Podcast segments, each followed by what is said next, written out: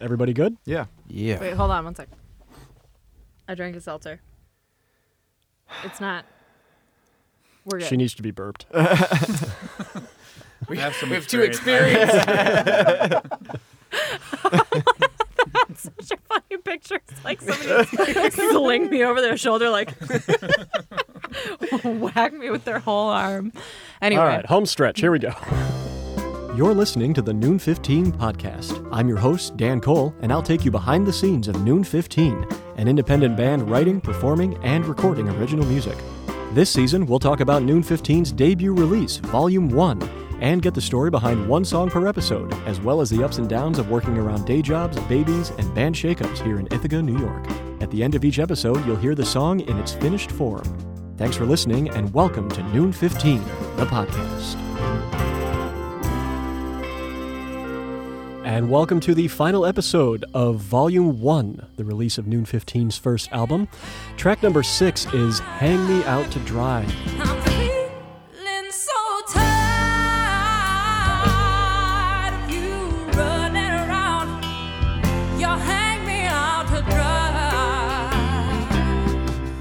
Here now with Mandy Goldman, Samuel B. Lupowitz, Harry Nichols, and Joe Massa. And Hang Me Out to Dry has three songwriting credits, actually Goldman, Lupowitz, and Massa. And to start with, I, how does that really work? Three people writing the song. What does that mean exactly? I wrote this song, uh, just me singing it to my iPhone, uh, Home Alone. Now it's late in the evening. I see familiar shapes at my window pane. I'm searching it for you, but I know what's true. My window's only good for looking through. I really wanted to make it into a song. Um, and uh, I didn't I didn't have the tools yet. Sam was on tour at the time and I was like, I can't I'm not gonna wait on this. I have to, you know, be independent, except that I am totally codependent on someone else to finish the song. I called uh, Joe and I uh, was like, maybe we can get together and played him the recording off my phone and sang a bunch of it to him and he would play and say like how about this how about that is this what you're hearing and Cool. My contribution came a little bit later, uh, and I think Joe and Mandy had close to 90% of the song done. I think I mostly came in and helped make final decisions about what some of the chord changes were going to be, particularly in the bridge. You running round and hanging me to dry. No, no, I'm wrong. No, you were right. I just. Oh, no, I, I called the wrong chord. No. Oh, okay. I was like, ah, the bridge is on four,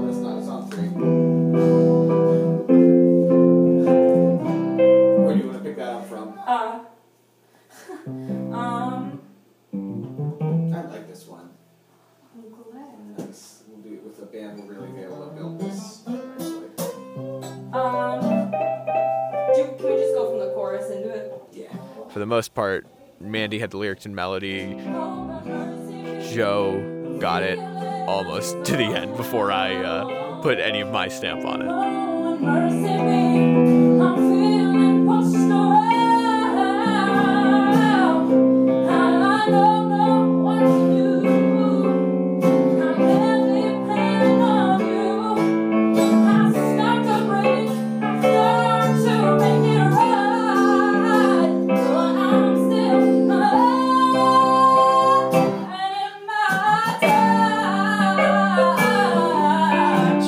Does this song come from for you? so uh, at the time that i wrote it sam had been touring a lot and uh, i i was like that's that's very hard on a committed relationship even. It's just it's just a hard thing when you're missing someone. And i was like i need something to channel these feelings into. I knew our situation wasn't extreme like he was always going to come back in the door at the end of the day like when he got home but like i was like if i really want to like channel all of this feeling of like loneliness and like uncertainty like I should just write this from the perspective of a character. I was thinking of it like I want it to be like really melancholy, like like a Billie Holiday kind of Hmm. melancholy, like like my man's never coming back Okay. kind of thing. Yeah. I don't know what to do. I can't depend on you. I start to break. I start to make it right. But I'm still biding my time. So I just kind of was like, well, I'm going to write from that perspective, like the most extreme this situation could be. Right. Yeah. Some exaggerating in songwriting sometimes. right? Exactly. Yeah, exactly.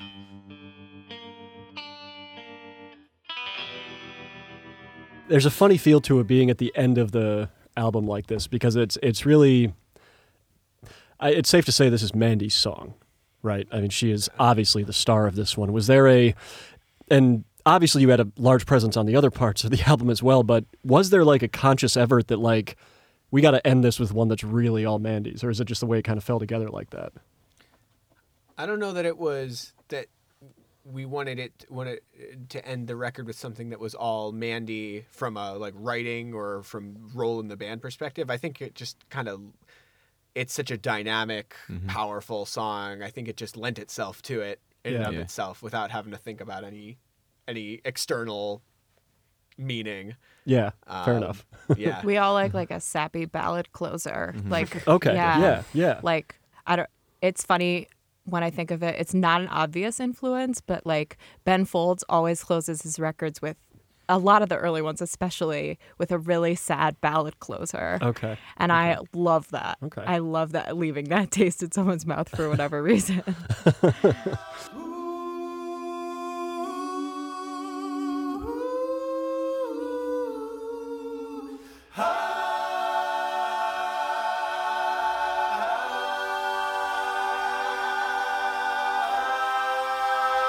How much thought really went into this one first, this one second, this one third as you went through the album here like that?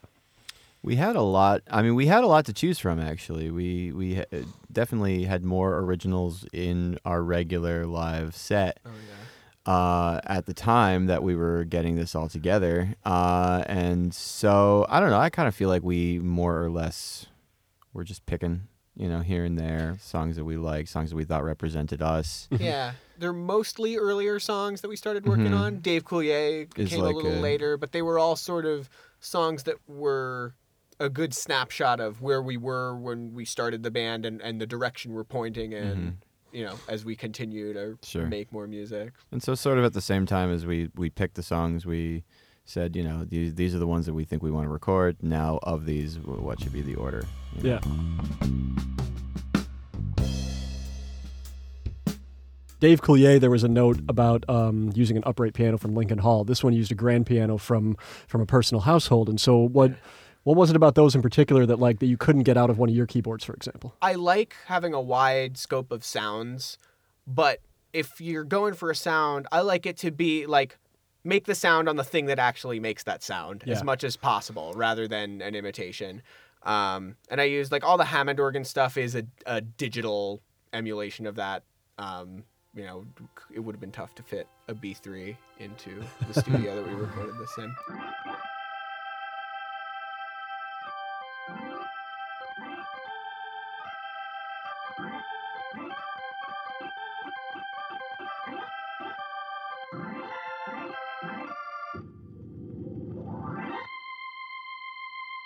But like I play, I play an actual the, the Wurlitzer electric piano. I play like I lugged that thing, forty year old beast, into the studio and to our gigs because I, I feel like it responds differently than a recording of someone else playing that instrument that I'm then manipulating. Right.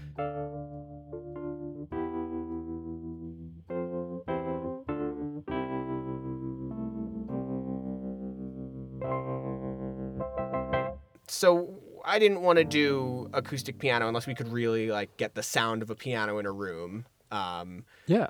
And for you know the Dave Coulier one, the upright piano I used had this nice sort of honky tonk quality that didn't uh, lend itself so well to this song. I think I did do a track, but then we heard it and we said, ah, it sounds sounds a little uh, a little funky.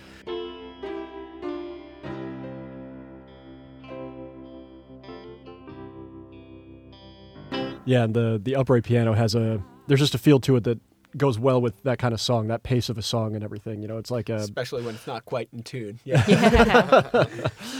yeah. And This needed the the grandeur, I think. Right. You know that Aretha Franklin sort of uh, that that that depth. yeah, I was yeah. set on it. I really that was I the sound I always wanted was the ring, especially like the ring of the bass notes on Mm. the But piano. Yeah.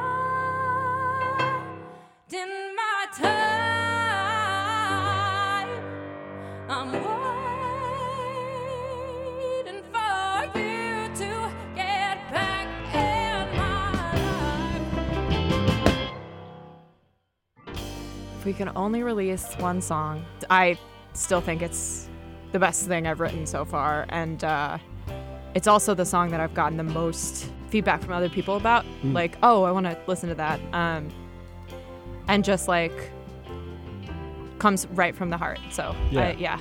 Well, fortunately, you don't have to make that choice, and we have a six-song album here, and we are, I think, finally ready to hear track number six, "Hang Me Out to Dry" off the album Volume One. This is Noon Fifteen. Yay! Yay, thanks, Thank you, Dan. Yeah, thanks, man. My pleasure. I'm gonna save that right now. Yeah, and then we can we can it. clean up my remaining. Uh, Thanks for making me a part of this, guys. Oh, yeah. Oh man, yeah, I it was awesome. appreciate I, such thoughtful questions.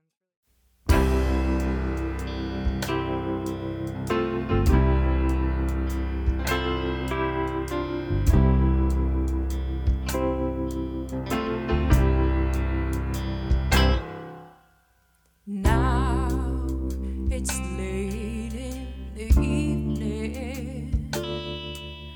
I see familiar shapes at my window pane. I'm searching it for you, but I know what's true. My window's only good for